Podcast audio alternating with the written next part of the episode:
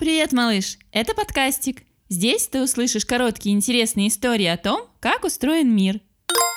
И это выпуск «Нужно попотеть».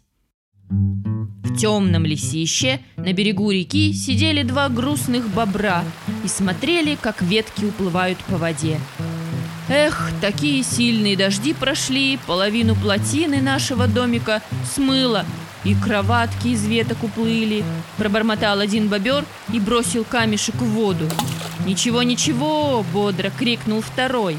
«Сейчас позовем бобрят-помощников и все сделаем лучше, чем прежде. Правда, нужно будет хорошенько попотеть». А что это такое пот? А? Зачем и когда мы потеем? А?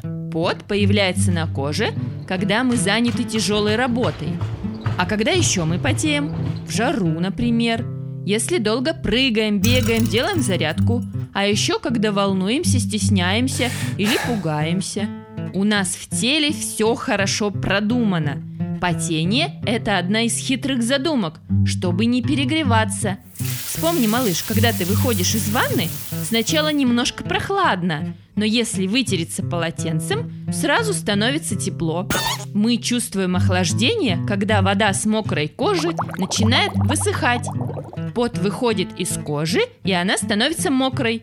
Он высыхает и охлаждает кожу и тело. С потом из организма выходят всякие плохие вещества, из-за которых можем заболеть, если их в теле накопится много. Так что мы потеем, чтобы быть здоровыми и хорошо себя чувствовать.